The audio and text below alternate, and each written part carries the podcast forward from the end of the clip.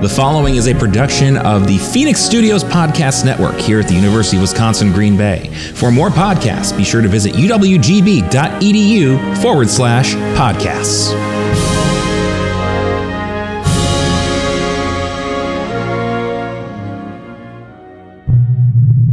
This is serious, serious, Serious. fun.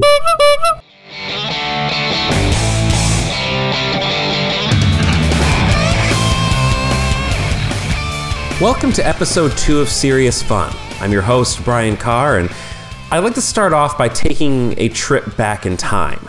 Nowhere particularly interesting, I suppose, but definitely somewhere very specific. Celebration Cinema, Mount Pleasant, Michigan. It's May 2nd, 2008. My girlfriend, who is now my wife, and I have just finished watching Iron Man, and we're sitting through what feels like the longest credit reel of all time, waiting for something.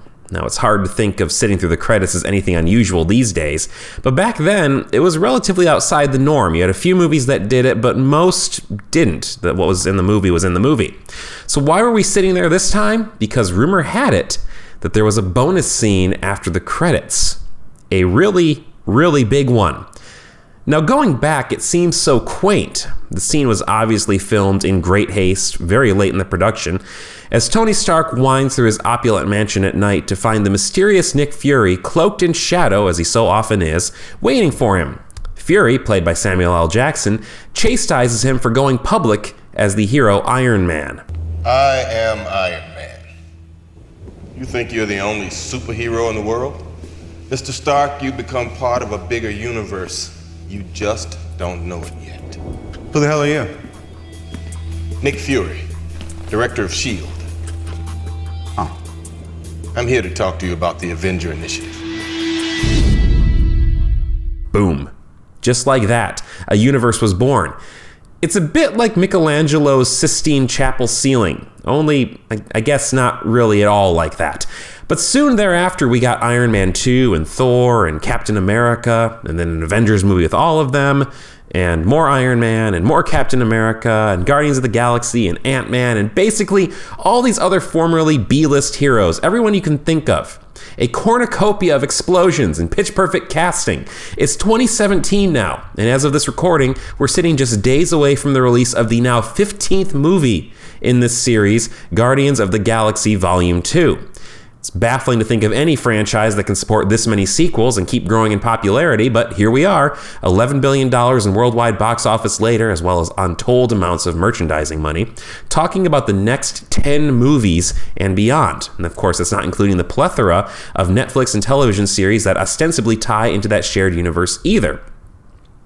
And of course, Marvel isn't even the only shared universe in town anymore. The success of their model has inspired Warner Brothers to do the same with their DC Comics properties, as well as other studios to find whatever licenses they have that can withstand that treatment. See Legendary Films' shared kaiju monsterverse of Godzilla, King Kong, and who knows what else they'll fit in there by the end. So, where are we at with shared universes, and this one in particular? What makes these larger connected narratives so compelling and so lucrative? And moreover, and this is the really important question, how can we at Phoenix Studios cash in on that? Why, of course, with our own shared universe. So I called on a couple friends Chuck Rybak, Associate Professor of English at UWGB, and Ryan Martin, Chair of Psychology, also at UWGB. They are themselves co hosts of the All the Rage podcast, hosted right here on Phoenix Studios. And I figured let's have our own Crisis on Infinite podcasts to talk about crossover culture and the Marvel Cinematic Universe phenomenon. Yes, I know I am mixing comics companies. Don't worry about it. Crisis and Infinite podcast sounds way better than like Secret Podcast Wars or something like that. So here's what we had to say about the Marvel Cinematic Universe, its literary dimensions, and what we think this means for the sort of larger meta narrative that we find throughout culture.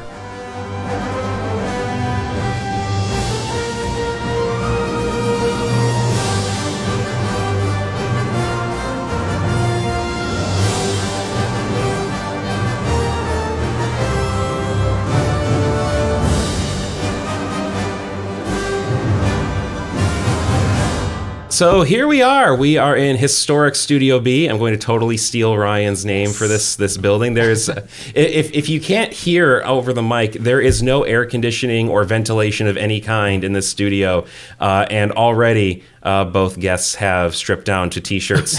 so uh, you, You mean you know, superhero outfits? I was gonna say like this is you know I, I apologize for not having visuals on this one, guys. I just took a picture. Oh, you did. Okay, Yeah, good. So, so so we'll, we'll we'll definitely mention your Twitter later. So, all right. So uh, this is kind of the conversation, and I want to preface this by saying that this idea was actually originally your guys' idea. Like this is a thing you were, that was uh, they just they just bro fisted. Okay. Uh, so uh, you guys are going to do this for a podcast um, called what the New Canon or something like that. I think it was called New Fashion. New was Fashion? what we were New talking about. fashion. Oh, that's right. good. Yeah. Okay, uh, and so you're going to talk about this, and you're going to have me on, but that didn't pan out. So I loved the idea so much, I stole it and appropriated it and, beca- and make it my own thing. So I do want to give you guys credit up front for uh, coming up with the concept. Thank you. But the idea of calling it Crisis Infinite Podcast was all me. Oh, totally.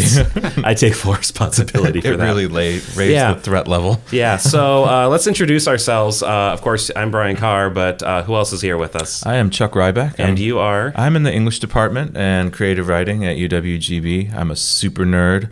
I love and hate comic books all at the same time, Mm-hmm. wrapped into one. And I am Ryan Martin. I'm in the psychology program here at UW Green Bay. I'm an anger researcher, and I actually uh, have never read a superhero comic in my life. I That's would, astonishing. I would like to change that. I have read comic books. I have read. Mm-hmm. I read one that takes place in Wausau, uh, called I think Revival. Yeah, Yes. revival. Yep. And, and which then is I, being made into a film, I think. Shout out, yeah, yep, It's- it it's- is. I it's think, inc- it's, or a TV series. I Or can't TV remember. series, yeah. But shout out to Mike Norton. Shows up at the local comic book shop a lot. It I have uh, several pieces of his art in my living room. Just saw him there. It was Yeah. incredible. I loved it. It was a gift from a friend, and uh, I I loved it. And then I've read The Walking Dead, and this is obviously you're noticing a theme in these, and it's Yeah. because I used to teach a seminar on zombies. Sure. Um, but I've never read a. a com- I'd like to change this. we had to get uh, you reading Moon Knight, man. Moon Knight's good. Uh, I mean, there's there's a bunch. We could probably come up with a reading list. I have seen all but one of the Marvel films, and I'm a big fan. So that, Okay. that the fact that I haven't read them is not a, a um, is not a criticism. You love the it. concept, just have Yes. not gotten around to it. And we, we, like I said, we can correct that later. All right. So, uh, quick parameters for the conversation for those of you listening who might not necessarily be familiar with what we're talking about. The Marvel Cinematic Universe starts in 2008 with the release of the first Iron Man film. Uh, a really kind of, it, it seems like a ridiculous thing now, but at the time was sort of a risky venture. You had Robert Downey Jr. coming off. Uh, um, a very shaky reputation, a lot Yep. of drug and crime problems, um, and ended up anchoring this film that went on to make all kinds of money and uh, got a lot of buzz and a lot of positive reaction and launched this multi-billion dollar franchise. So when we talk about the Marvel Cinematic Universe, we are talking about the films released exclusively by Marvel Studios, a subsidiary of the Walt Disney Company, which owns all of your hopes and dreams. Um, and uh, that does not that means we cannot uh, technically include even though we may talk about the uh, x-men films over at fox the spider-man films over at sony with one big exception which we can get into later. Um, and uh, anything else that is not specifically uh, like the iron man avengers guardians of the galaxy that kind of stuff. So uh, that's the quick parameters for those of you who are not familiar with the marvel cinematic universe is but these are the films that are all connected with each other while the other ones are not. So You know, it's weird to rem- I, I can remember people talking about Iron Man when Mm-hmm. it first came out before you knew the universe was coming as like this standalone almost art film. Mm-hmm. It, it just so you're it's weird to think of iron man as an art film yeah you're bringing back good memories. I am. like- it's it's and, and I would argue that that's probably one of the films that holds up like the most to repeat viewings. Yep. It still I think works very very well as a standalone film. You know, and I, I think for all the reasons you brought up, I blew that movie off when I saw trailers Oh, for it. man. But, I mean, I saw it eventually, a- and I loved it. But it, it took a student coming to me and saying, "This is really good. Mm-hmm. You're gonna like this a lot." But but when I saw the trailers, I just thought.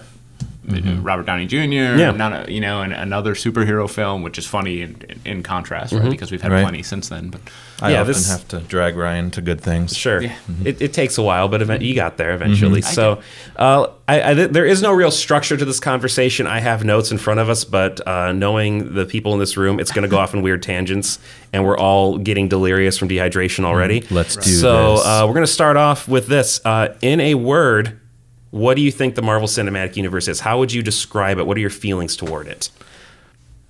Take it, Mr. Martin. I would say Uh, I I feel like I need to. This is a here, tough one, isn't it? Yeah, And it's a a very word. tough one. Here's the word I would use. Adamantium. Sorry. Wrong universe. okay. Vibranium. You can use vibranium here. Oh man. I would say undertaking. This Undertaking. feels like a massive bite of the apple Mm-hmm. that they have done incredibly well. Um, you know that I, I'm really impressed by, but it is a it is a, it was a massive undertaking, and they've done it so very well. It's not perfect, but just so very well. Mm-hmm. That's the word I'd use. Undertaking. Wow, that's like a professional wrestler. Isn't that Undertaker? The Undertaker. Okay, yes, sorry. yes. See, I, I That's a different show. You want to come Uh, back? We'll do that I one cannot- later. In the Marvel universe, No, unfortunately, no. He should be because I cannot. Though stay. fun fact, Hulk Hogan was actually named uh, for Hulk. I think they had like legal issues around that at some Oh, point. really? Yeah, but that's uh, that's like I said, different podcast. We can, we can come back and do that sometime if you're interested. But Yep. I think it's you know the word I'm going to use is it's it's uneven and and not in the most cliche way like some are good, some are bad, but that there's a real contrast there and I think my tastes when we talk about this more are going to fall along this line where there's the global and the universal, but then there's also a, a strong like local component to Mm-hmm. the Marvel universe that I think is sort of over in this including the I don't know if the Netflix shows fit into that they do. Yes, Okay. technically they do. Even well, again, we can get into this later, Yeah. but there's there are limitations in how much they fit into it. So it's this weird combination of what are basically shows about neighborhoods and then shows about galactic conflict. Mm-hmm. Right. you know. But this is, I mean, this is kind of at the core of Marvel Comics in general. Like, it's Yes. a very New York centered uh, franchise or uh, sort of universe, but they do go off in all these strange dimensions Mm-hmm. and tangents, and it all fits within this same reality. And, and, and I, I don't know, like from a literary perspective, I find that kind of interesting that, Yeah. you can, that you can tell multiple stories and genres, and it all somehow still fits together. Mm-hmm. Like, it's not going to be weird when the talking raccoon shows up and talks to the the sorcerer that can go between dimensions and that sort of thing. It'll right. all fit somehow, even though that's an insane sentence when you when you say it out loud. And when I, if I could tip my hand a little bit, I grew up reading Daredevil. Yeah. Uh, the Frank Miller Daredevils were my favorite, um, and that really is. And, and what drew me to that is it's a neighborhood story. It's Mm-hmm. Hell's Kitchen. It happens there, and the enemies are local crime bosses Yeah, and stuff. I mean, it's you know? it's. I mean, Hell's Kitchen's what, like a five block radius or something Right, like that. yeah. Like, and that's it. Daredevil has. I mean, that's good coverage. Uh, like, you, you really couldn't beat that.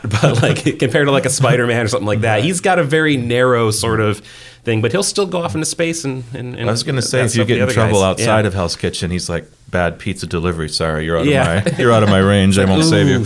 Yeah, it's like cell service just doesn't go out there. Uh, all right. So, okay, about s- you? Uh, what What about me? Yeah, what's your uh, one so, word? uh, what's my one word? Um, I would. I mean, I would have to say probably something. Like, I think you guys have both hit on some very real parts of this of this whole uh, enterprise. Um, if I had to choose it in a word, I would just say surprising. Like I am, I mean, I'm surprised and I'm not surprised at the same time about how much this has resonated with people because I think on some level the Marvel characters always have, right? Mm-hmm. Mm-hmm. Like you put somebody in front of Spider-Man or the X-Men and you can that you can connect something to that, right? Same deal with Iron Man and Doctor Strange. Like these are characters who face like you know something approaching real problems while they're also like getting into these costume punch-ups, um, and they're also like you know they have feet of clay, they make mistakes, and I think that's something we can also talk about. They get this- angry. They get angry. You know, they they screw up. Like Spider Man can be a selfish jerk at times Mm-hmm. because he feels like he's entitled to, and quite honestly, he kind of is. But what's interesting is like kind of overcoming that worse angel. So I I, I think that like it's surprising in terms of just the scope and how people have just been like really like okay yeah guy in a robot suit you know guy talking raccoon Right. giant green grade rage monster Norse god yeah all this fits together all this is great but I think what is interesting is that um, I guess human maybe is a better word human like there's a very human story that runs through a lot of this stuff good bad or otherwise I agree. What I think is really when I said undertaking, what is so? f- As someone who's never been a comic book fan, as someone who doesn't, I have not, I had not heard of the vast majority of these characters prior to the movies. Hey, you know what? There's another name you might know me by. Star Lord. Who? Star Lord, man, legendary outlaw. I never heard of Iron Man, right? I never heard of Rocket or, or Guardians or any of that. You and most other people. right? You didn't hear Black Sabbath's song about Iron Man? Okay, yes. sorry. I, I had to look that up. Apparently, it's not actually about Iron Man, though. Apparently, mm. Ozzy was a comics fan. well, And I, I just, I, I was utterly unfamiliar with so many of these things, which is why I think it was such a huge undertaking to, to put this together and, and how I think they've done it. Despite some problems, sort of masterfully, in that they use the known characters to launch the Right. unknown characters, get you excited about those, and then launch. You know, but but at the end of the day, like I bet of these characters there are four or five that I, I was familiar with prior Sure. to the movies. You know, your Hulks, your Captain Americas, your your Thors, Thor. I was going to say, how about yeah. Thor? Well, So- Adventures in Babysitting was Yeah. the key. That's where I learned about Thor. That was your, that was your gateway.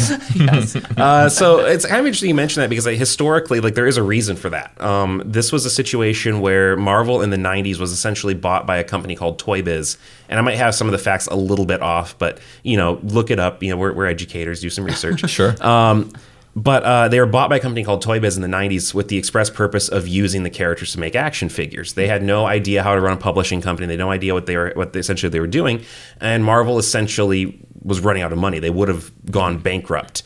So in order to keep the company afloat, they sold off the film rights to some of their characters, like Spider-Man, Fantastic Four, Hulk, all that stuff, thinking, well, we're never going to make movies out of these characters. The the public has no interest in the special effects just aren't there. Yeah, Batman exists, but whatever. That was a one-off. Um, so you know, we'll sell these off, and you know, other companies will make it. We can maybe get some money on the back end. Um, and then, of course, these movies turn out to be massive hits. Well, not so much Fantastic Four, but um, you know, but they all tend to, they all do pretty well. And so Marvel's like, now wait a minute, other companies are making movies out of our characters, and we're not getting anything out of it other than like you get some publicity and some back end, but we're not really controlling the destiny of how these characters are represented on screen. So that's where you had the Marvel Studios concept come about. This is before the Disney merger, the Disney acquisition. Um, they came up with the idea like, all right, let's take the characters we do have and try to build a connected universe out of them. So they were not left with the cream of the crop. Mm-hmm. Okay, you had Captain America and a couple other characters that were relatively well known, but mm-hmm. they did not have the big heavy hitters. And arguably, had they had access to Spider Man and X Men and that sort of thing, we would have never gotten Iron Man. We would have never gotten Thor, Captain America, or anything like that. They would have stuck with the heavy hitters that were proven sellers. Um, so it was kind of a gamble from the outset, and they were kind of you going alternate universe I- here. well, yeah, Well, that's that's well, that's again, that's the mm-hmm. thing that you do in this sort of Yeah. in this, this genre. So it, it- it's kind of interesting that you mentioned that there's this whole idea of characters that you had never heard of. That was not necessarily on purpose. That was out of necessity. Like they essentially had to work with the characters they had. Did they have access to Howard the Duck? And they, They just didn't. Left I don't out? think Oh, actually. okay. I think I think Lucasfilm had him, but yeah, because that's the that's who made the movie, right? Yeah, it was Lucasfilm. and, I uh, want to go on record as saying I loved that movie. Yeah, you, you and up, my I- dad, for I some reason, that like he's like, yeah, I loved Howard the Duck. I'm like, Yeah. all right, whatever. Yeah, that movie's incredible. But Howard the Duck, of course, now part of the Marvel Cinematic Universe officially. He shows up at the end of Guardians of the Galaxy. I Galaxy. know, and I was excited. About I'm hoping that. he makes a return in the sequel uh, Yes. uh, this week. But or just becomes a regular character on Jessica Jones. oh, that'd be fantastic. In, in my mind, by the way, that that previous Howard the Duck fits into this universe. Yeah, no. Why not? I mean, nobody's nobody's paying attention, right? Actually, fun fact: they do acknowledge the uh, the film Howard the Duck in the Howard the Duck comics. Oh, really? As yeah, like he actually goes and meets the actress uh, who played his love interest in that movie. Who is it? It- I- I don't Back to the remember Future, offhand. I can't remember. Somebody's like screaming at their uh, head, Yeah. their their uh, podcast machine right now. The name isn't coming to me. It's the one No. from Back to the Future, right? yeah, It's, it's not a duck. it's not a duck. Oh. but she does she She's does show up in the comics as herself. She's so acting her ass off. Sorry, it's incredible. great. Now okay, I'm deleting, I'm deleting everything. So it was Marty's Marty's mom? Girlfriend. Well, Girl- and mom in the. Well, look at you. No, Mom. okay. Back to the Future is Yes, weird when you Mom. think about Yeah. it. Mom. All right, mom. All right, so uh, let's talk about the best and worst movie. We can talk about some of like kind of the, the sort of like underlying challenges and strengths of the universe in a second. But your favorite and least favorite of the movies so Mm-hmm. far?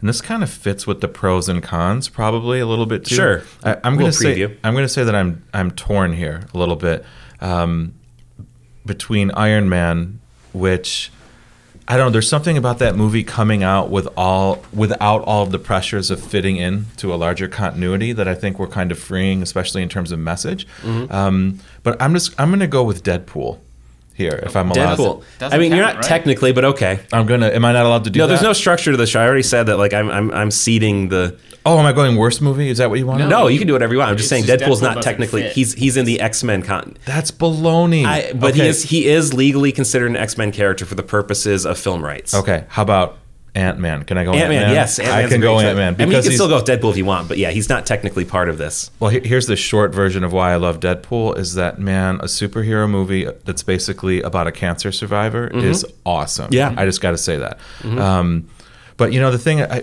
the thing I like about Ant Man so much is I like the more neighborhood Mm-hmm. stories and kind of the plight of, I don't know, the loser, and that there's something about that film that really takes on this under discussed issue, which is, you know, what do you do when you're an ex-con? What do you do mm-hmm. when you get out of prison and you want to fit back into life? Yeah. in, in some way. And basically, if you're an ex-con, you are made to feel small. Hence, Ant Man, right? That's good, yeah. And and I I just I really appreciate that sort of personal, a, a story that feels personal before it feels intergalactic. Scott, I've been watching you for a while.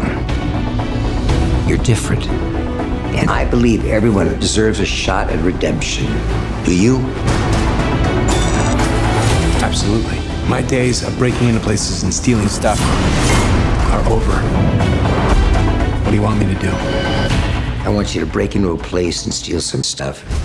Makes sense.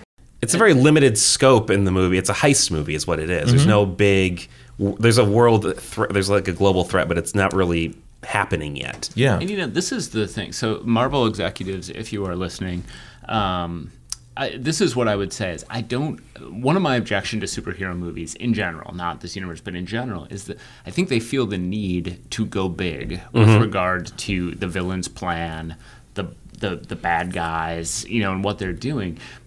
But what I love about Ant Man is that it's a relatively simple plot, right? This is about corporate greed. Yeah. It- It's not intergalactic disputes. It's not. It actually very in a similar vein. I know it doesn't. It doesn't count uh, as part of the unit, but Logan is similar Sure. in the sense very simple plot. Very It's a sim- Western. right? And um, and actually, I, so my favorite um, is similar in that way. My favorite is actually Civil War, which I think, despite a lot of complexity. At the end of the day, the villain's plan is relatively simple and straightforward. It's it's complicated in how he sets it up. Yeah. But this isn't a dispute. It's a Rube Goldberg invention, Right. is what it There's is. a lot of gymnastics there. right but it's not but his goal is to to break them up and to get them you know and that is different from um, from I think you know what you saw in Avengers one or two, which um, you know where a much much more complicated Right. uh, plot. Um, I think the the reason I like Civil War so much is I think that they had a huge again it was a huge undertaking. You had to set up new characters like S- Spidey and Black Panther, who I loved in those movies. You had to put together a, an interesting plot. You had to set up future movies with with by, with the the breakup or potential breakup. They had a lot to do, and I thought they did it all very well. Um, uh, and I and I love. I mean, my favorite character right now is Black Panther. Sure. Um, and I thought they're setting him up in that movie was incredible. Yep, and he does get his own movie. Yep. and it, and it should be said it has a predom- has a primarily black cast, which is a rarity for this kind of big blockbuster genre film. Yep. And I am uh, ecstatic about that movie. I think uh, on my radar when it comes to what I'm most excited about, it's it's the the Black Panther movie. He's a character that you can do a lot of interesting stuff with. Mm-hmm. Um, I got to go with Guardians of the Galaxy solely because love Guardians me of the too. Galaxy. Uh, Ant Man would be a very close second. Those are the Mm-hmm. two that I will watch over and over again. Um, but Guardians, like I always describe it, like if you gave me a budget Mm-hmm. to make a movie. It would look a lot like Guardians. It would. I mean, I probably would have changed some things. I have a female lead and some other things like that. But like the the action, the the the the, the premise, and what I think is interesting, and this comes back to that conversation, like about this the sort of like the human side of this. Like you have this sort of like outlandish situation, but it's an outlandish situation, but that's very feels very grounded in terms of the emotional stakes for the characters. Um, you have a ship full of people, and this is one of my favorite sci-fi tropes, by the way. A ship full of broken, damaged people that forms an ersatz family. I love that. I will watch that a million times. And you know, you have people like okay, Star Lord's mom passed away when he was very young. He ran away, was raised by essentially pirates. He has no real concept of human relationships as it stands, and he's kind of a, a jerk and a cad. Um, that becomes less so over the course of the movie.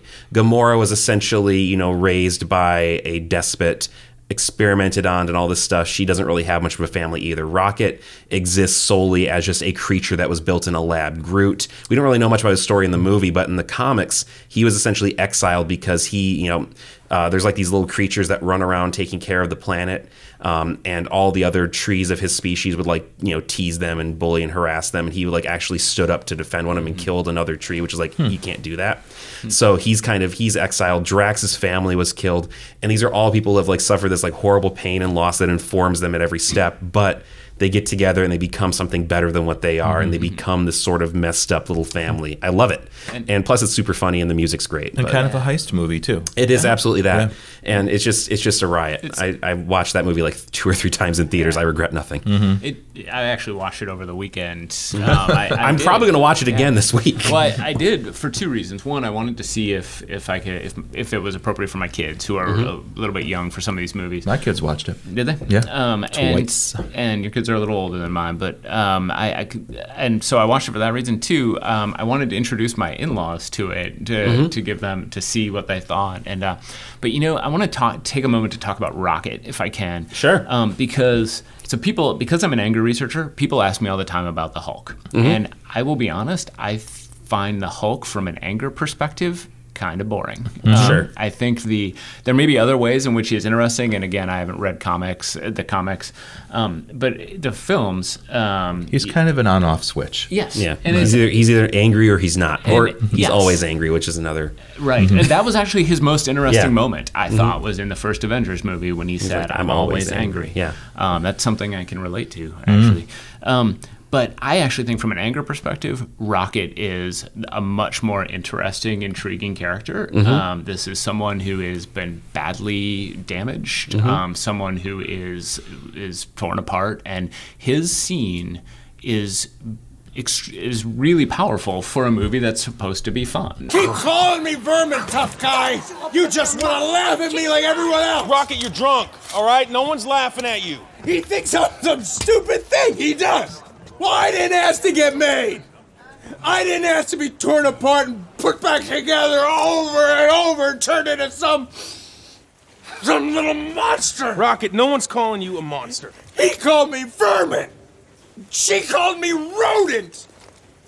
Let's see if you can laugh after five or six good shots to your frickin' right? You know, which which is fun. But his scene, you know, that people forget about when he says, um, "I didn't ask for this," and I mean, first of all, the special effects in that scene are incredible. His his little lower lip is quivering in a way that is really p- p- powerful. Um, He, but but I mean, that's a this is a really interesting character who's dealing with a lot of internal rage and and that I, I find fascinating. Um, and so, you know, I think I, I mentioned Black Panther as a character I mm-hmm. love. This is another character I'm really excited to see mm-hmm. what happens. Uh, and uh, he's with. capable. You know, it's mm-hmm. like even though he's angry, he's capable. He's Yes. incredibly smart, technically savvy, formulates plans, and you know, interestingly, like He's to- the brains of the operation, Right. really. Really, to the Hulk is my favorite run of the Hulk was when Hulk was in Hulk's body but Banner's brain, and he was. Was that the uh, Joe Fixit or Was am I? that, was that the Pantheon? The I can't remember. uh, whatever. It was just where he was. So he was the Hulk, but he would wear a dress shirt, like Mm-hmm. a, a white button-down shirt and glasses, and he was those things merged, and he was so much more interesting Mm-hmm. in, in that to me. Yeah. So I mean, I just uh, bigger than a raccoon. yes, but it's you a know, very very simple view of anger to think of. When you get angry, you lose control, Right. And and that's that to me is relatively boring Mm-hmm. compared to someone like Rocket, who is dealing with a lot of anger, but is able to to control it and, and, Mm-hmm. and deal with it differently. Although I do feel like there's something about the Hulk that's timely in a way that makes him more interesting for me, and it could be. I just reread um, Planet Hulk. and Yeah, it's a great- and uh, that's a great series. Planet Hulk, and where you just get to the point where you know what we're we're out of options. That Mm-hmm. that this is this is the moment for anger, and let me show you how this works. Yep. right. Well, I love that. I love that story, and- and I don't know if they're ever going to get to that in the movies or not. But they're they're kind of toying with it a little bit in the new Thor movie, Mhm. um, to with one of maybe one of my favorite like little gags I've ever seen in a Marvel trailer. Um, I haven't seen the trailer. Oh, it's worth checking it. We'll have to good. watch it after this. It's really really good.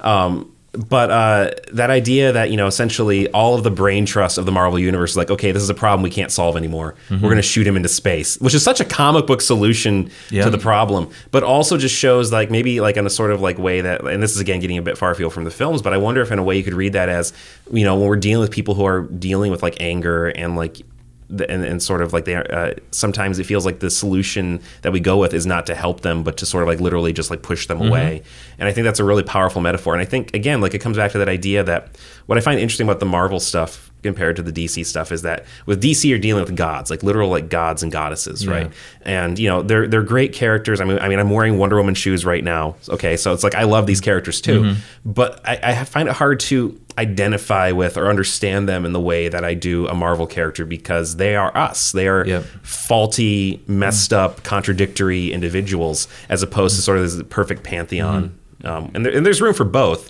It's just that I don't quite think cinematically the other companies quite getting that and, and how to handle But to that. your point about Hulk like being a problem and anger and that we deal culturally with anger by locking people away or sending Yeah. them away, but that the follow through is of course is that you know one person's anger that's seen as a problem is actually Mhm. a whole nother world solution. Yes. At the same time. Yep. that anger is a solution in Mhm. that case. But- Yeah, and uh, have you ever read World War Hulk? Yeah. Oh, that's that's so good too. Yep. That's a really nice continuation of those themes. It's just like, okay, so what happens when that problem comes back? Yeah, I read all three of those Yeah. right in a row. Um, all right, so uh, we're getting a bit far afield, but that's all right. Uh, so I want to bring it back around a little bit. Let's talk about the worst movie, the movie you think that did not really work as well. And I've got mine. I don't know what you guys think, but I'm be interested to hear it. So um, I'm not sure 100% sure if this counts. I think it does. The Incredible Hulk.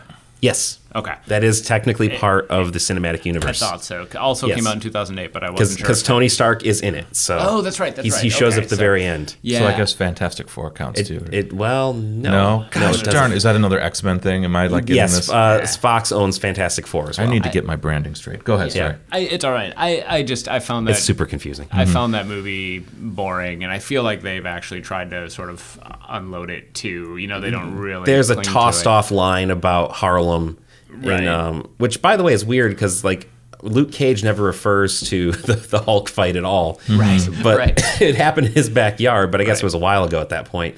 Um, yeah, like th- other than that, like that movie's almost been erased out of existence, largely because Ed Norton is no longer the Hulk. Right. Which I'm And- a little bit sad about, but Ruffalo is so good. He's been great. Yeah. And, um, it's, it's, it makes up for it. If I had to pick one that was a little bit more part of this year, since that one has been kind of cast off or ignored, Sure. it would probably be the second Avengers.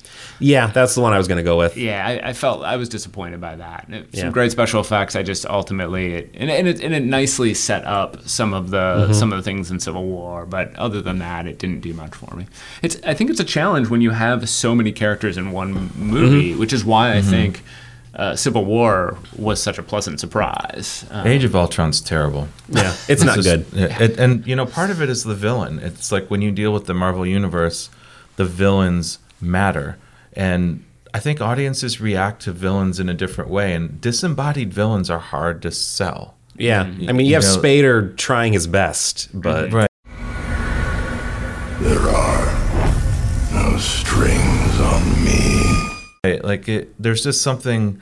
It's just not the same in, in that way. So even in Guardians of the Galaxy, you could get the sense that a villain was really large and amorphous, but no, there there is a body there. There's like a person who shows up on a ship with a sword, right? That you can direct your anger at. But that's a that's a good call. The Right. A- Age of Ultron. That's pretty bad. Yeah, it, it, it's and I think the problem I had with it is uh, it, it was trying to do it like and, and maybe this is kind of like a nice segue into the cons of the of this this whole situation. Um, the problem I had with it was really twofold. One, I felt that it was Joss Whedon unchained, and I like Whedon in general, but there has a tendency where he can get too quippy and like too like the characters don't have any weight to them, and they all start to kind of sound the same. Like it, Mhm. and, and I felt that was definitely happening in that movie. Um, I, I agree with you. I, I never thought Ultron was all that interesting of a villain in the first place. And you know, again, bless Spader for trying. They did some interesting stuff. I like the idea that you know he spends 15 seconds on the internet and decides humanity must be destroyed. I relate, um, but uh, it just I don't know. It just felt like Twitter. it was a mess and just too much going on, too long. And I just felt like some parts of it existed solely for just corporate Yep. reasons. Um, and and, it, and the big part is it sound it felt like a stop on the road to something bigger, and I feel like that is kind of a recurring problem with some of Mhm. these movies. You know, if I if I could throw in a hot take for a second, Yeah, you know, please do. the controversial. That's what we're take, here for. We're right? nothing Like- but hot takes. And so th- this is. I actually there are a couple movies that collapse into one for me. Like I over having seen almost all of these, that I frequently have trouble separating the Avengers films from Captain America film, films because they feel one and the same.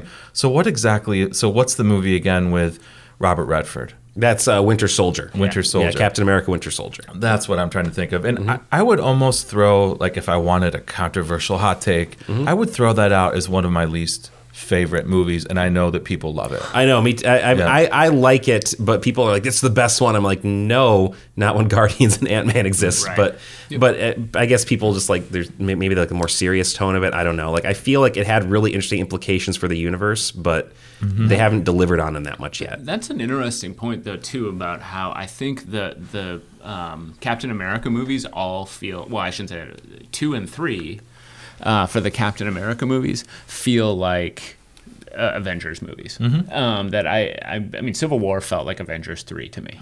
Um, well, it pretty much was. It was Avengers Right. 2.5 or whatever you want to call it. Right. They just didn't call it that. And I think I actually think Winter Soldier had a similar feel in some Mhm. ways, not as much, but it felt like a, a more like an Avengers movie. In some I mean, to me, Winter Soldier is the problems that I have with that is I think the messaging of that film is all wrong for one, and the it's the usual sort of deep state conspiracy Mhm. that feels really cliche Mhm. um, in a way that you blame your government for something while absolving yourself from responsibility Mhm. for that thing because it exists in this locked locked off component somewhere. Yeah.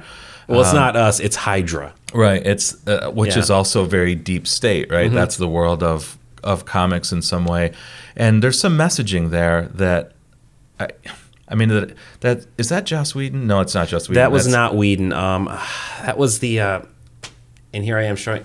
I, the, I their names are on the tip of my tongue. It's- brothers. It's, the brothers. Right, It's- okay. Yeah. So they're did Civil War as well. Yeah. Yep. They're they're very good. They're very good directors. But yeah. There's something about the- the messaging of that where you know there's no doubt to me that those movies are meant to be more than fun. That you can't Mhm. per, you know present this political plot and not be trying to say something that you want people to identify with.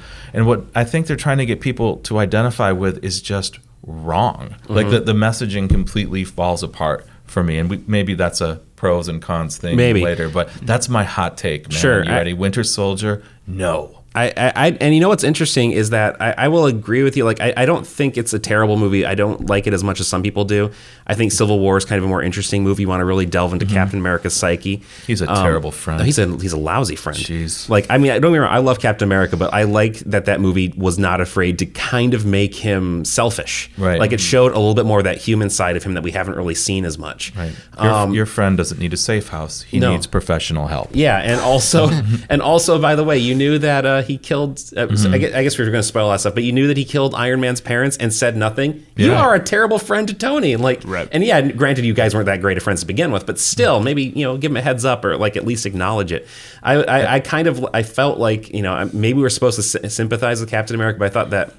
Unlike the comics, like it was a much more sort of gray area in terms of who was right and who was wrong in that film. It felt like weird messaging though too. You know, It in, did. in the way that you know it. I don't. know, There's something uh, deeply conservative about that take in the in that movie too, and it's that you know Law and Order is for other people. Sure. Um, but I have a built-in intuitive sense of what's Mhm. right and wrong. That's always going to trump. Right. Actual laws that normal people have to follow. So I'm going to go ahead Mhm. and ignore all of this because I'm Captain America. And, and and I think and you know Iron Man had a point. Like you know Mhm. we have to, and he's like you know if we are not held accountable, we are no better than the bad guys. Right. And that's I, I think a really interesting thing that I think gets lost a lot. And this is and we're sort of relitigating like comic fights from like 2004 in a lot of ways here because you had a lot of people say, well, you can't. The good know- old days. Yeah, like the Registration Act is inherently flawed because you know we know that Captain America is a good guy. Well. yeah, I, I get that there's a it's a flawed piece of legislation because it's supposed to be. That's why that's where you get the narrative friction. But i i Iron Man's still right. Like if you were in a universe, like if you were in a reality where you had these people that could like you know move mountains with their mind and shoot lasers out of Mhm. their eyes, you'd probably want a little bit of oversight on that. Well, I, I would argue that vigilante movies, are, uh, which not all of these are, but Mm-hmm. vigilante movies are inherently anti. They're inherently conservative. They're inherently anti-government. I mean, you don't Mhm. need vigilantes if Right. government can do its job Mhm. uh, effectively. And so, I ultimately, I know we're I'm moving outside the Marvel universe for a second. Not well, no Punisher. So Uh, it's all still good. Yep. Mhm. Uh, but but when you think about you know a lot of these characters from Batman to Daredevil to all of these, I mean they, they are there's a lot of anti-government. Mhm. You know that that's a, a running theme through the vast majority of superheroes. Society can't fix this problem, so somebody must step up and do it. Yes. And and there's a certain degree of catharsis to that, I think. Mhm. And maybe we're getting to the psychology thing a little bit here. um, but like, you know, there's a reason like why Batman and these other characters resonate with us because like, you know, we see the world, we see horrible things happening. And wouldn't it be nice if there was a somebody or if we could step in and just you know quickly and efficiently put a stop to it Mhm. right? Right. it's why like it's so like I there's a story um, in Garth Ennis's Punisher run called The Slavers and it's literally about the Punisher going and killing all the people running like a human trafficking ring and it's deeply satisfying to read like if there's Mhm. anybody that you just want to see Frank Castle mess up it's a human trafficker Mhm. but at the end of the story, the author doesn't fully let you off the hook because it's like it shows that yeah, he's killed all these people, but the people still affected, like you know, whose families were destroyed by this, whose lives were destroyed by this. Frank Castle has done nothing for them. He's not helped them, you know, come, uh, sort of assimilate in society. He's not helped them, you know, find psychiatric help or anything like that. He's just killed the bad people, and it's a Mhm. very sort of hollow victory. And I think that's why I find that story so interesting. Um, but it doesn't fully excuse the fact that we just spent five issues before that point, right. just being like, Mhm. "Yeah, Frank, go!" Right. And don't get me wrong, it's a lot of fun, but it does sort of show that there, you know, it's a very simplistic solution to some very complex problems. You know, the one counterweight to the, I'm 100% with you on the, the vigilante issue that it's inherent, that government is bad. And so I guess you could see that on the local level too. Although, like, I think in Daredevil, he cooperates with the police quite a bit. He cooperates with the press. Uh, in Ben Urich, who was Mhm. a great character, I in love the- Ben Urich. in that run. Um, but it, it to me, like well, at least a small counterweight to that is that institutions do not always draw people that have the capabilities to perform those things. Mhm. That it's this abstract thing, and because not everybody has superpowers, you know. So just because you have this amazing ability, that you don't then sud- you don't work for the government. Um, so I mean, to me, that's kind of of part of it. But you're right that there are like Daredevil to me feels like one of the like Batman used to be in the old cart cartoons or some of the comics where you know you catch him and you leave him for the police, Yeah. right? So Mhm. you're or like A- Arrow. So you have the- to do the police's job for you. Well, Spider-Man That's- always that's webs him part. up and leaves them hanging from a lamppost. That's his move. But that's the that's the part that's inherently anti. Like the police can't do this; they're Mhm. um, incapable of dealing with. Right. And so I'll do it. I'll Mhm. help them. Well, and even in stories where the They're the neighborhood watch, just with superpowers. Right. Yeah, and, and even in stories where they kind of delve into that, like you know, it's like, hey, maybe we don't want a guy dressed as a bat or a guy in red and blue tights running around beating up villains. Um, you know, they still come around to their way of thinking. Like I, I saw the Lego Batman movie, and again, we're getting a little bit far afield from Marvel Cinematic Universe, but but I think it ties into a lot of this stuff. And there's a line in there that just made me laugh out loud in the theater because it is sort of the fundamental problem with Batman at times. It's like, and you have Barbara Gordon standing up and saying, we, you know, we can no longer have a guy dressed in bat pajamas going around karate chopping poor people, and like, and and like, you know, that's a really gross simplification of who Batman is, but on the surface, like it's a fair point, right? Like it's you know in terms of like the uh, recidivism and that kind of thing, and you know after a certain point, like you know. Uh, because I see, I follow a lot of people in comics Twitter, and they get really tired of this whole "is Batman a good force for society" and all that. And I kind of agree with them. Like, you know, yeah, he could donate his money to you know improve like criminal justice and like you know poverty and this, and he does. But he mm-hmm. also does this other thing, and it's that other thing that's fun to read. Just watching like a philanthropist go around spending money isn't really an exciting comic, mm-hmm. nor does it really tie into the sort of the fundamental brokenness of who Batman is. Well, I think this is where you know I think I was brought in today in part because of my my background in psychology. Sure. And and I think that this is the part that I think is when you when you use the word cathartic earlier that what superhero movies do for people is help them deal with I think what a lot of human beings deal with, which is a lack of power, Yeah. right? And Mhm. so it's it gives people permission to kind of fantasize about what you would do if you had you know Superman's power or if you had whatever like Mhm. wh- how would you handle it and Mhm. and what types of things would you do and I think that that is something that people like g- get excited about you Mhm. know that that's in some way sort of the cathartic value it's, Right. it's a little bit like the, the same reason I play the lottery not because I think I'm going to win but I like getting I like having 24 hours to just imagine what Mhm. I would do Yeah. if I had all Yeah. that money It's- it's- it's And- entertainment. right and and I think that that's a, a big it, it helps people feel Mhm. um, feel uh, feel that sense of power imagine what they would do That's why I mentioned Deadpool earlier. I, I see Deadpool as 100% catharsis. You Mhm. know, that your body's ravaged by an illness, which happens to tons of people, right? Mhm. You go through surgeries and treatment that make you look like something or someone other than you are. And maybe all you really want to do is get back out in the world and be really mad and swear as much as you want and act Mhm. out Yeah, in right. a way. And that's how I, that's how I read Deadpool. It's like, well, instead of going under the knife for yet another surgery to have a tumor removed, you carry around swords, Yeah. Mhm. and kill metaphorical cancers. Sure. you know. Oh, I, I think we're have to do. We're gonna have to do a show when Deadpool two comes out for sure. Um, but yeah, like I, th- there's like sort of a fundamental sadness to that character that the Mhm. best writers understand, and I think did come across in the movie a Yeah. little bit. It's that it's it's he's unhappy with his situation. He's unhappy with himself, and the jokes and all that and the wackiness kind of mask that. It's a love story. It It's, is, you know. and, and on one level or another, it is. All right, so getting back to the the actual MCU here.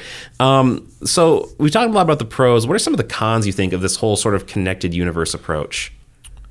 And this is where I want to definitely uh, lean on you a little bit, Chuck, because you've Yeah. talked we've talked sort of informally about this in the past. You know, there are a couple things. Like, I'm wondering if you really started to talk to people who have watched all of this, that, you know, what can you really say about the the main plot driving things forward, which I'm assuming is the Infinity Stones, right? Yes, and so- Thanos and- yeah. But like, is is that really present yet? Is it in your face enough? Is it something you're invested in, or are you really invested in the individual plots of the individual movies? Mhm. Um, but uh, again, like I think some of the, the biggest con for me is some of the messaging that really comes across in the Avengers movies and the Captain America movies um, in a way that is counter to.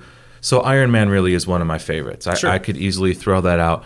Um, and the thing that I love about Iron Man that Avengers movies and Captain America movies don't do um, is that it takes on a real problem that we have and it doesn't make the responsibility seem distant. It's Mhm. not a shadow organization. It's, you know what? I make things that kill people. Yes. And I'm realizing that this is a problem Mhm. and I'm going to go do something about it. Right. It's not this other organization. It's Mhm. not this thing. And that's a pretty powerful statement at a time when the United States is the largest weapons dealer in the Mhm. world. We sell weapons and make billions of dollars off of that. So and the movie speaks to that Yes. directly. And to me that's a power.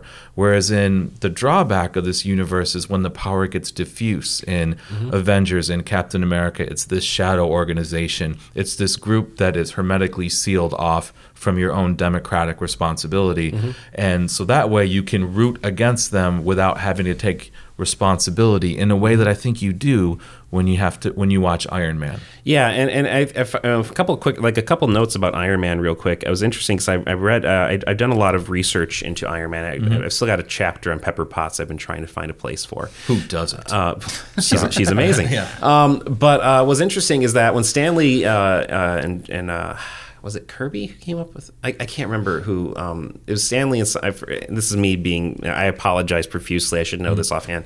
Um, but when they created Iron Man, uh, Stan Lee basically said, "My goal was to see could I get counterculture kids to root for a weapons dealer." Mhm. and like that was kind of his challenge and i think he they hit on a very sort of key formula it's a guy that has profited from this knows that he has done wrong is you know directly affected by it what i find interesting about iron man is that he had the chance to walk away most superheroes don't Mhm. batman can never not be batman superman can never not be superman um, you know captain america was born was literally made to be captain america but iron man could have like after he got out of the cave in afghanistan or out of you know the the Right. prison in Vietnam, depending Mhm. on which version of the story we're going with. He could have very easily just like you know gone back to his Playboy lifestyle, made some token donations, but he didn't. And like that to me is really interesting. And I find him to be you know there's there's a reason he's the center of this universe is Mhm. that he is sort of the most fundamentally flawed and interesting. And I see a lot of pe- I see a lot of criticism um, talking about the idea that well all the problems in the movies are Tony's fault and like you know that's that makes him a bad character. I'm like no that makes him a great character. wrong. Yeah, like like that. Uh, you know, the fact that he you know he keeps trying to fix things and try because he takes an engineering approach to problems that are not engineering Mhm. problems, and that to me makes him interesting because he's literally trying like he's haunted by the specter that this is all his fault in some way. So when I watch something like, I agree with you. And when I watch something like Iron Man or even Jessica Jones, we haven't talked about the Oh TV yeah, series. we could. The Defenders trailer just came out today Very to kind of put a, a, date on when this came out. But I think there's something about those shows, and this is true to comics that I love, which is why I love Daredevil so much, is that there's something in those narratives that encourage you to embrace kind of the negative things culturally that you are complicit in Mhm. and responsible for as a way to either wake up to them or think about them or just not embrace some narrative that of patriotism or whatever. And you know, I think Captain America in the first movie kind of gestures towards that with the with him on stage and Mhm. dancing around and it, that seems like a really solid critique of manufactured patriotism, Mhm. right? Before he moves out and does this thing. But Iron Man makes me want to look at myself and deal and look at society and the things that I am responsible for. Right. Whereas Captain America and the messaging there makes me feel like you need to embrace this ideal that you're not. Sure. In some ways. that's I mean that's a take I hadn't really heard before. But it's a really Mhm. interesting one. I'm- but I'm, that's where I am with that. Um, so yeah, other cons. Mm-hmm. No, I think this is this is good conversation. I think one of the my objection, Chuck, you kind of hinted at this a second ago, is I, I think we've got too many one-off villains. You know, we There's a villain problem in this Yeah. universe for Ooh, sure. I want to hear more. Like, who That- are the one-off villains? Well, I mean, I think every movie's All got of them, your- really. All of them. Yeah, that they that they have for a movie and then they write off. And and the way you hinted at it was when you said how invested are we in the bigger plot with Sure. Thanos because that's kind of the one. He is the Ur villain. Like that's the one we're building toward. You know, but every movie has had like there's a bad guy we're fighting, and by So- the end we do away yeah, with I him. mean, like, wouldn't have remembered Stane that. in the first movie, dead. Mhm. Um, exactly. Who- who? Jeff Bridges. Oh, Jeff. Yeah. Jeff, Uh, my friend Jeff. Whiplash in uh, Iron Man 2, dead. Oh, gosh. Sam Rockwell's uh, Justin Hammer character in prison. Mm-hmm. Um, Iron Man 3, villain's dead. I forget his name. Guy, Um, Guy Pearce, who Guy I- Pearce, I exactly. love as an actor, Um, and, yeah. and I'm drawing like he's right. It's right All I remember is It's right there. robot suits flying It's- around. Yeah, and, and lasers. It's Shane, very Shane Blacky. Um, no, I mean we've. I mean, so Loki's not dead, but he Loki's one of the few villains that has really Right. reached out and But- become something interesting in and of himself. you know, uh, the Ronan. the, you go on and on and on, and they're they're they're basically Ronan dies, right? Ronan does die, yes. Okay, because I just saw Red Skull dies, Ronan dies. and and so I think that you know you. It, it just ends up feeling it, so the well, the comparison I would make to other universes and other films uh, and I to, to foreshadow here is like James Bond. Mm-hmm. James Bond has had there's been a couple different runs essentially. One where you have a universal you got your one-off villains, but they're Mm-hmm. part of an organization that is working Mhm. together. Spectre. Spectre, Yeah. exactly. Um, or Blofeld. and- Yep. Yep. um, and then you have, um, but you also had the time during the the 70s and 80s where they were just these one-off villains that you know he did away with, and I think it ends up getting a little boring at a Mhm. certain point. Like it's more interesting to think of him up against an organization and having a, a, a nemesis Mhm. than it is Mm-hmm. um, to to just kill these villains off. Yeah, and, and, and, and that's and kind of problem is that you, you invest so much in the hero, and like a big part of the reason the movies work is because we're invested in these people, right? Right. Mhm. We care about these characters, and that's something again that I don't think DC quite gets yet. It's hard to feel sad when Superman dies in Batman versus Superman because well, we've only really known him for one movie, Right. and he's Right. really not even Superman. Um, but in these characters, we really care about the heroes, but it, it comes at the expense of the villains. I think, like you know, They, there's they can't commit to villainy. yeah, like I think like you know, there's a couple villains I think have done well. Like the the two that have really broken out and become something interesting are Loki uh, in the movies and Kingpin in the in the TV series. Kingpin was Kingpin's a best. fantastic villain. And you could throw Bucky Barnes in the mix. Bucky Barnes is interesting. Yep. Yeah, he sort of like rides that line, and I and I do have a soft spot for Red Skull just because I love Hugo Weaving, Mm-hmm. and like in his and that's such an easy villain to get across in a very short amount of time. He is a literal Nazi with a red skull. Right. Got it. Like that's there's I not a lot of complexity there. I think Kingpin is a great example of what I'm talking about. Though that is, and they could do that because it was a you know 10, 10 episodes in that series Sure, or whatever. But, yeah. but that it was a that was a really nice unpacking of how a human being turns to villainy and and I mean I I- I think that's exactly what is missing from the Mhm. the Marvel Mhm. universe the the movies is at the that- neighborhood level too. He Mhm. turns to villainy at the like this is my town. Yes, and I, so I think that in in an effort to to save it, I mean, Mhm. a misguided effort, Mhm. but an effort to you know that there's Well, I find what's interesting is in the in the in the TV series, some of the villains are actually pretty sympathetic in the way that maybe they aren't so much in the movies. Like, you know, Kingpin, you sort of feel for him at points. Like, here's he's a very broken individual himself. And I feel like in Luke Cage, you kind of feel for some of the villains in there too. Mhm. Um, Definitely not not not in Jessica Jessica Jones. Jones. No. No. when that like that guy when he dies, it is The Purple beautiful. Man, we'll call him that, but- yeah, but he's but he's a good villain. Like he's a really well like he's another great villain. But like again, it's that like you said, it's that ten hours versus two and a half. Mhm. But you know the problem with the villains too is they go through that. I had my only point of reference for this is the the Terminator syndrome, where Mhm. a villain gets popular like Loki. That's Mhm. really well played, and that's a great example. Or Bucky Barnes, and then you have to turn them turn 'em, good yeah. Mhm. because oh no, people like them can no longer be a villain. Yeah. and so, and that's that's weak. Yeah, but it's also in keeping with the comics where they both Mhm. have played the hero and anti-hero and villain role, depending on what the story requires. So I have another con, Sure. um, for the movies too, and it, it's it's tough, and I feel I don't know, it's it's too much to criticize. You've got power differential problems. A little bit. y- You've got issues. You know, when you've got Vision, Vision, is that Vision, yes. Vision and Scarlet Witch working at the Mhm. same time with Falcon. Who and I love. I mean, of the three, like one of these things is not like the other, Of- yes. Of, these three, Falcon is actually my favorite. I think he's the most interesting. Falcon's he's- wonderful. Yeah, he's wonderful. I, but I'm always aware of the fact that he You- should be very like, he we don't really- be we don't anymore. technically need you here. right? And you shouldn't be well, alive and then anymore. and they're Yeah. playing with that more and more Yeah. because we have Doctor Strange now, Yep. who can essentially like go between universes, has theoretically like power that is unmatched.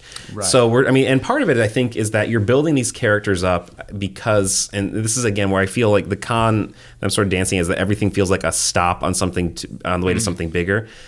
I feel like Vision, for example, is built up as something powerful and godlike because when Thanos kills him and rips the gem out of his head, it's going to be like that oh crap moment, right?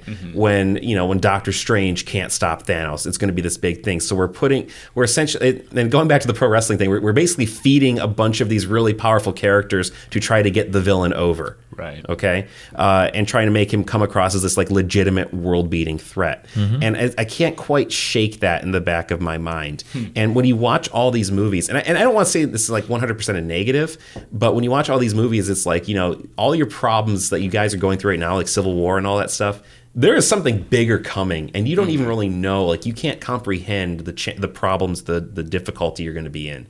And I think that's kind of interesting on one level, but on the other hand, it's like, you know, we're literally building some of these characters up because they are inevitably going to be sacrificed Mhm. on some level. I'm okay. I'm actually that, that actually makes me feel a little better. That in does some ways Okay. Because uh, only because I I have a hard time with. I mean, Vision is a great example of this character that I just think is too powerful Mhm. to to be here. You know Mhm. that he, it is. Um, it it feels like he could solve a lot of their problems very easily, but Yeah. it doesn't. Sure. And you and should definitely read the short run of Vision. that Yeah, just I, that's out. that's I, I would I would have to concur. That is one of the creepiest slash best Marvel comics they put out in a while. Interesting. It's about a family. It's not about. Okay. It's like him making his own. Vision family. makes and then things go horribly horribly wrong. Yes. Okay. it's very much worth reading. And if you're listening, do. check it out too. Who writes that? Do you know offhand? King. Okay. Uh, Tom King. Okay, or- yeah, yeah. He does. I think he does. He does a couple different series. He They're does one of the good. Batman books. Yeah. Um, I forget That's what right. it's called. Maybe just called Batman, No, it's like they're one of those subtitles. Batman. like Detective Comics Or or something. something. Yeah. Um, okay, so other cons. Anything else that kind of jumps out at you? Like uh, one thing, one criticism I've heard leveled against this. Uh, we call it a franchise. We call it a series. We call it one big story. I don't know. Um, is that it's very serialized and formulaic. Like there is sort of like a formula to this. And I think you'd mentioned something about Mhm. that in the past, Chuck. What do you Yep. think?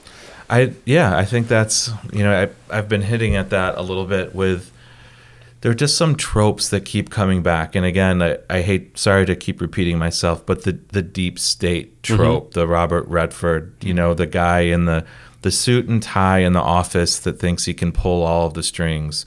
Um, and, you know, I hate to say it too, there's something about S.H.I.E.L.D. that feels very rote at times. Yeah. There's something about Nick Fury that feels rote, like the conversations between him and then the big faces on the screen, right? That Mm-hmm. want the weapons weapons program must go forward or Yeah. not go forward. And here's that- Nick Fury as the one rogue willing Right. to go against, and, and we go along with it because Samuel Jackson's amazing. But He is. Um, and you know, I I do wish that there were more that there was more of a gender Yeah, balance. 100%. 100%. And you know, that is a tremendous problem. Scarlett Johan- Johansson is great in Mhm. this. I, Black Widow is a character I love from. She's a big part of Daredevil in the Mhm. in the run in the past, and so I'm very sympathetic to the character. But wow, could we not have Captain Marvel in this? Well, we are getting her. Mhm. It's just she's going to be coming about 11 years after the start of this thing, Okay, yeah. which is a long. And that is one thing I will say DC has done right. They have focused a lot on their female characters, and they granted they probably have a better overall stable of them. Mhm. I mean, you're talking like Wonder Woman and Harley Quinn and Catwoman and and all that stuff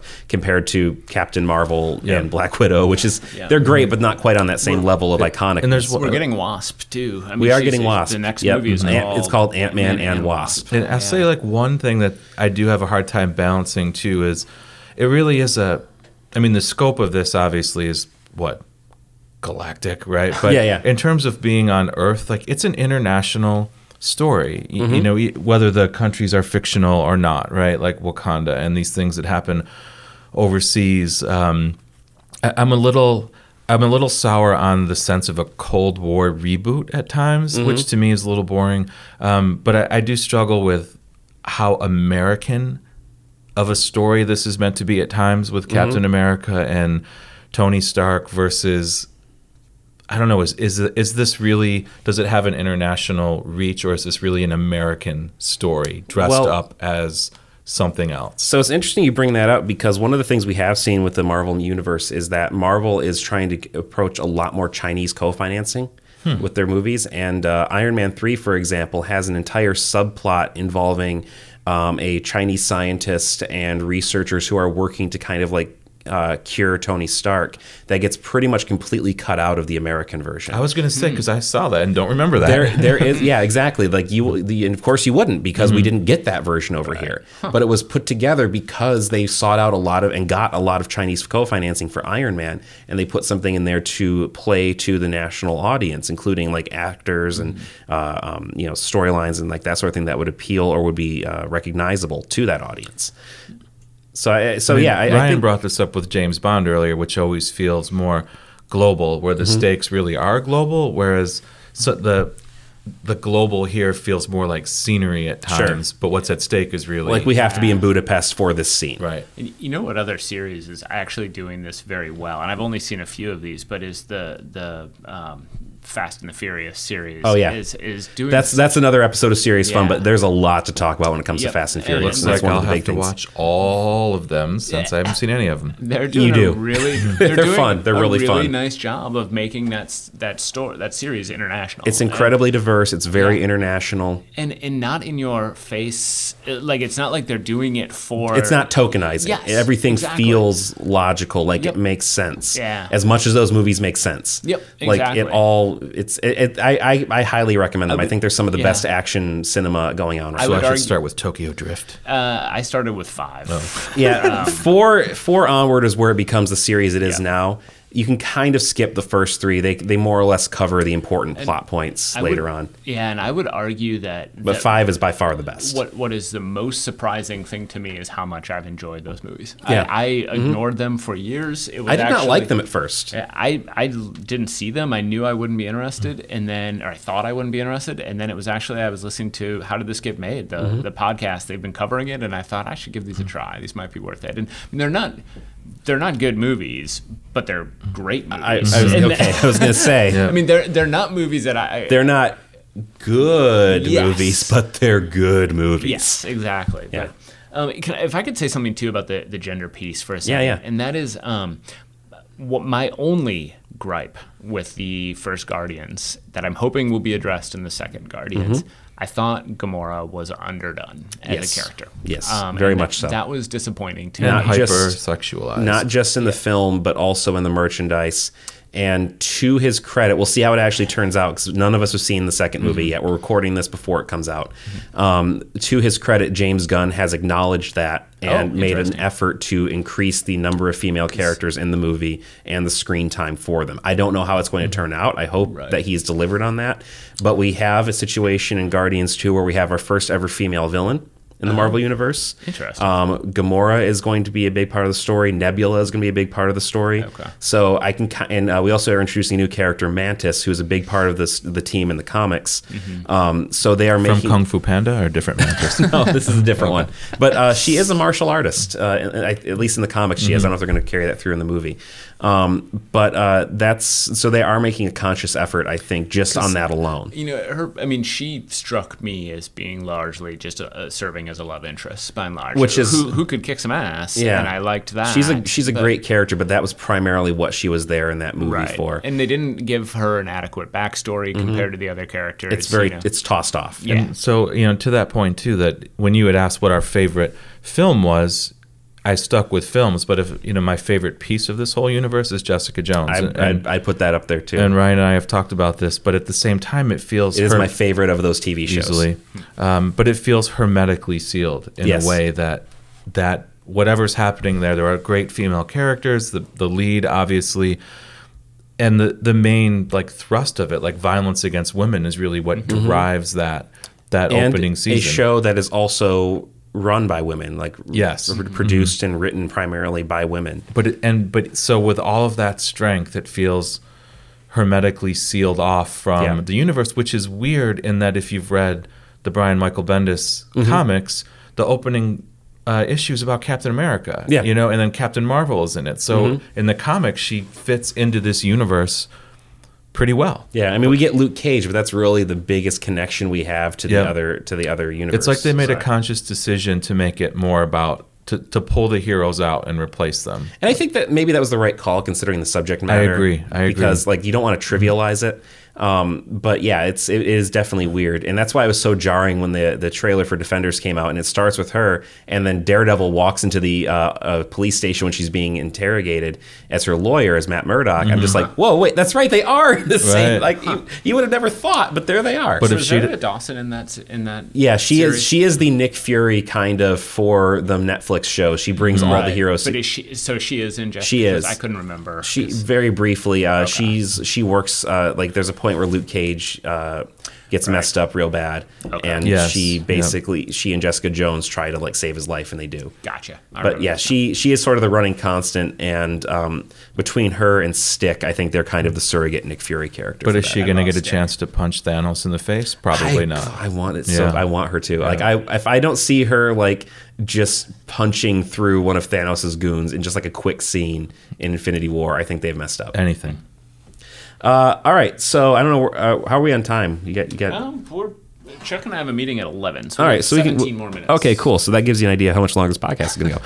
Um, so I want to just uh, hit a couple other quick notes. Um, so we talked about a lot of other attempts at this sort of shared universe formula. The biggest one, of course, is the DC Extended Universe. That is its Nope. official name.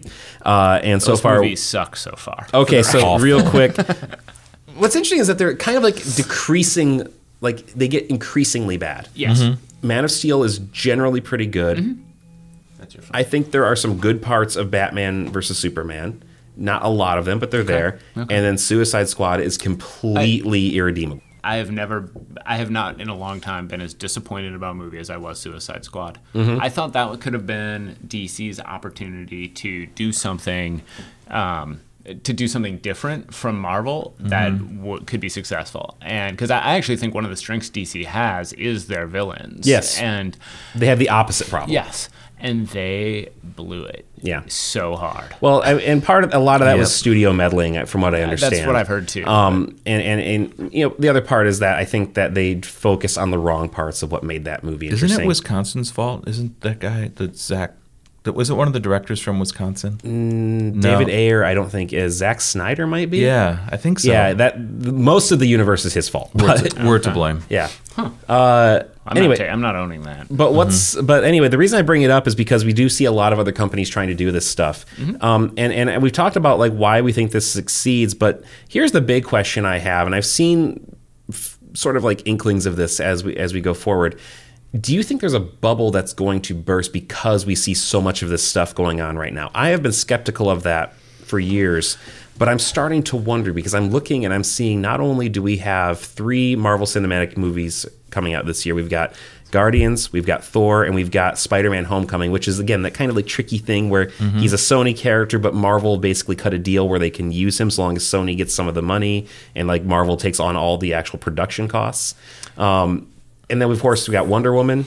We've got Justice League. Um, we've got uh, we had Logan earlier this year. We're gonna have probably there's there's others I'm not thinking of right now. I'm sure. Right. Is there a point where there's gonna say no more? I think I, I do. I, I think there is a bubble. I don't know how close we are to it. I think you're asking a lot of your audience for starters, and this is I think goes back to what we talked about before about there there being kind of a how much how invested are people in the in the big Mhm. picture. That's because you're asking a lot of your audience to watch this many movies to keep up with the the story arc, the Mhm. big story arc, um, and eventually I think people are just gonna gonna get some. There's gonna be some superhero fatigue. Mhm. Um, and then once you add all these other universes to the mix, you know, the the DC extended universe or whatever we're calling it, you That is technically what they're calling it. Extended whackness. Yes. I don't like. I, I think it's a bad. I think DCCU is just fine. Right. But I, I just I think you do run into um, yeah you you will see some some audience fatigue. Yeah. essentially. My smoking hot take is Sure. that it's already burst. Oh. I, I think we're already there. Um, and so to answer your question, at least yes, Mhm. very much. And you know, I think a lot of this has to do with things that happen in the real world, right? You know, and I, I can just, I'm wondering how much these movies are speaking to things that we really care about. Is it is Mhm. it pure escapism?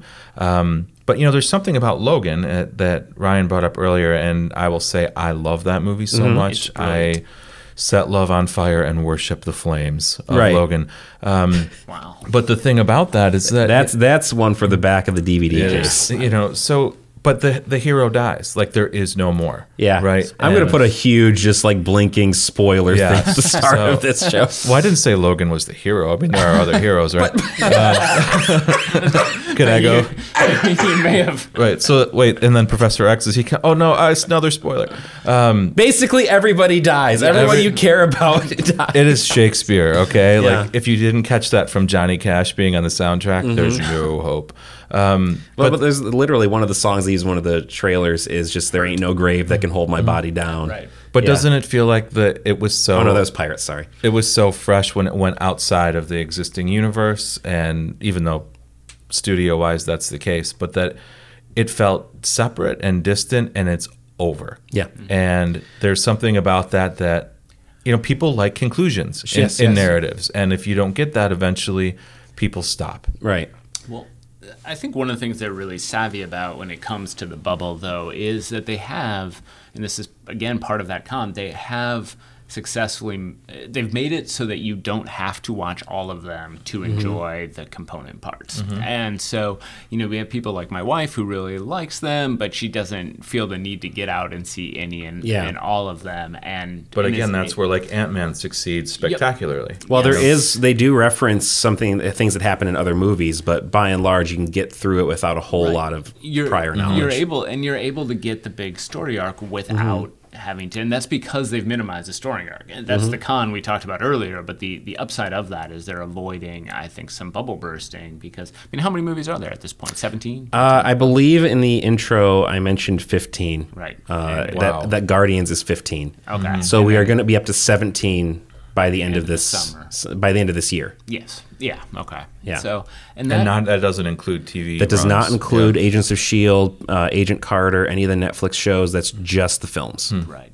And and then I mean you're asking a lot of your audience to say, especially your your audience who isn't Mm-hmm. you know, you, you- they're counting on non-diehards to keep these things going, and you're and it's working. Yep. Like I will Yep. tell you right now, like I have in my, uh, you know, I, in the family I have married into, my in-laws, uh, my my brothers and sisters-in-laws are just nuts about this stuff. Mm-hmm. My sister-in-law, who would have never thought was, was this, she loves X Men. She loves Rocket and Groot. She's got like a little shrine to Rocket and Groot in her living room, um, and so like you know, so she, they're rejecting my hot takes. kind of saying, yeah, but like Yeah. and, and i would not have pegged these as as diehards like they did not pick up a comic really until these movies came out and i kind of i i, I sort of blame myself for infecting all of them um but uh like we in in my house we you know tina who uh, was not fully on board with this she when doctor strange came out i said hey i think i'm going to go see doctor strange with a friend and she said nope we are getting a sitter and we're going to go see was that she together. was she a fan of uh, cumberbatch She's a fan of both. She's Okay. She, it's both the the she's enjoying the universe, she's liking it, and she likes him a lot. Big Sherlock fans. Or, and I would have actually offered that as one of my least favorite movies as well. Yeah,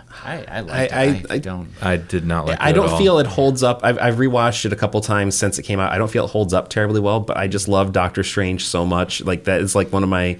There, there are so many problematic But parts it's, it's of the it. disembodied villain again, like just yeah. this amorphous amoeba. But, but the reason I do like it, and again, as long as we're spoiling everything, is that it's a solution to a problem. The problem is solved not by punching or Yes. destroying things. It's literally putting things that are broken back together, and the hero sacrificing himself countless times to spare the lives of others. Like, and he sort of he tricks the villain. Like it is pure human duplicity that does in the villain. And I, and even though you're right in that it is a disembodied villain, and it's hard to care about. Dormammu has never been particularly interesting.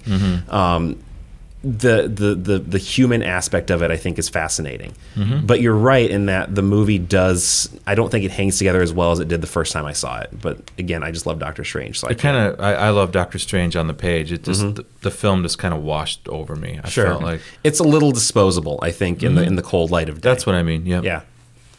But I, I I enjoyed it nonetheless, and I'm glad that character exists in movies. Too much hand waving. Yeah. Yeah, you can't see it, but I'm, I'm doing the I'm doing the entirety of the Doctor Strange action sequences right now. Brian is casting a spell on the studio right now. Um, but yeah, so it's it, it is kind of it's it's it's interesting in that way that you do have people kind of like gravitating toward it that might have never picked up a comic otherwise. So I think that they have done a pretty good job breaking through to the mainstream consciousness. And you know, but is the larger? I guess my question is: Is the larger story, the conclusion, going to be worth the hours and the number of films? And But- so I ask, like, well, is does Fury Road do what a Marvel movie does, like by itself in a unit? Does a movie like You oh, just keep picking like the best movies that have I mean, come Fury out in the Road's last- amazing. Like and it's not fair to compare the- anything else to Yes. Fury Road. okay? Uh, how about like and- Logan too. I Yeah. mean, yeah. I mean, no, they're not as good as those. Do you want me to pick crappy movies? Yes. Is that what you're saying? I'm just saying. I would even say like you know I love Guardians, I love Ant Man. I would put those up among my favorite superhero movies, like Mm-hmm. uh, like top three easy. But you know, would I put them up up against something like Logan or Fury Mm-hmm. Road or something like that as a movie? No. So you know what I, I wonder is going to happen, and maybe the timing of something like Unbreakable, maybe coming back, where I'm so excited for where you get that yeah. you get that transition back to the superhero that wears the security Mm-hmm. windbreaker raincoat rather than So like the smaller scale, Yep. yeah.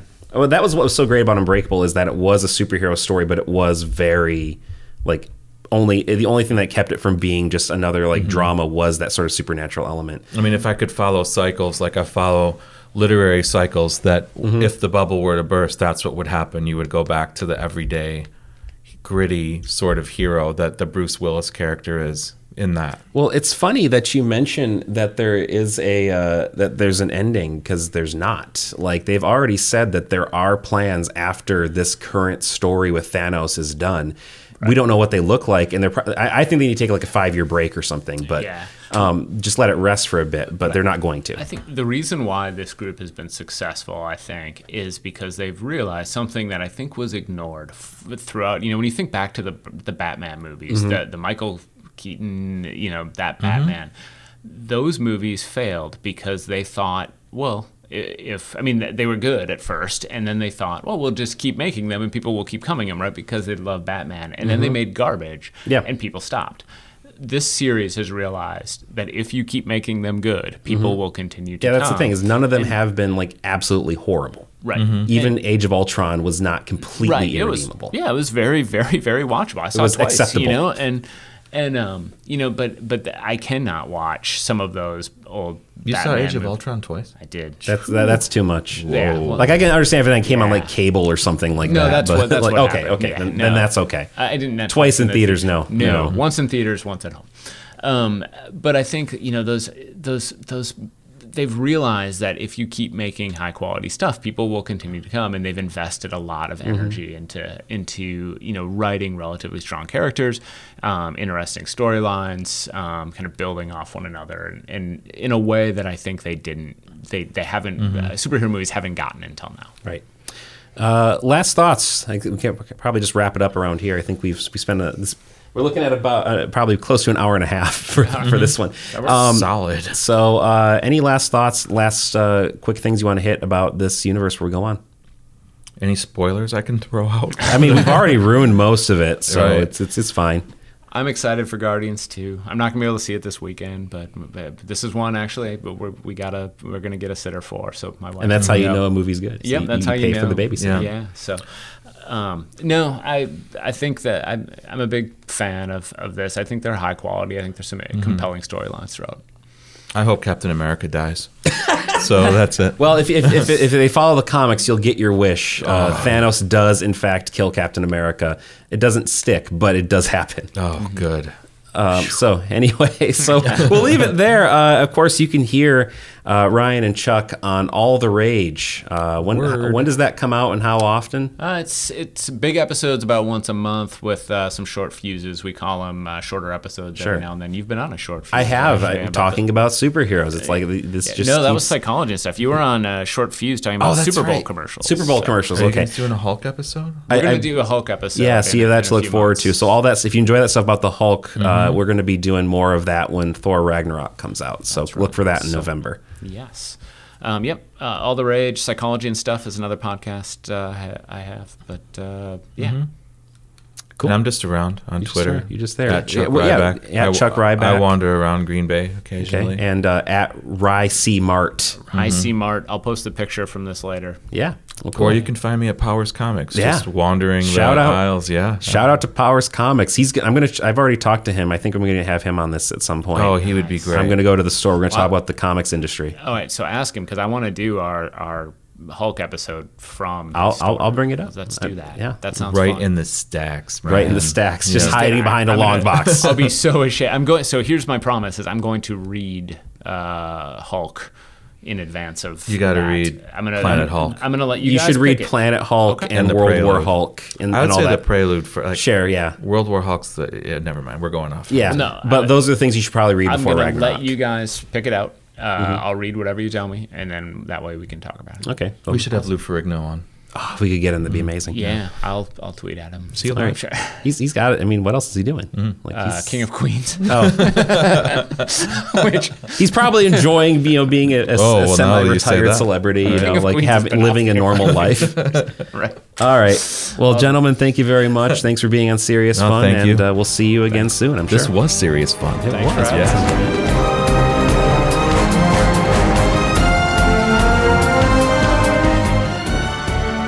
And there we go. There's our talk about the Marvel Cinematic Universe. A lot to talk about. We could have probably easily gone for another hour or two at least, but thanks for listening. If you want to hear Chuck and Ryan's show, and believe me, you do, they talk about some really fascinating, interesting stuff, go to uwgb.edu forward slash podcasts, and you can check out that show as well as all the other shows on Phoenix Studios. And of course, you can check it out on iTunes as well. You can check this show out on iTunes as well if you haven't already. Give us a review on iTunes, that helps us climb up the ratings, and uh, it really does make a big difference. That's how people find shows like Serious Fun, like All the Rage. So if you like these shows, go on iTunes, give them a nice review. That's how we're going to build that audience and keep doing the kind of shows that we're doing here. So until next time for Serious Fun, I am your host, Brian Carr, and you go out and have some fun.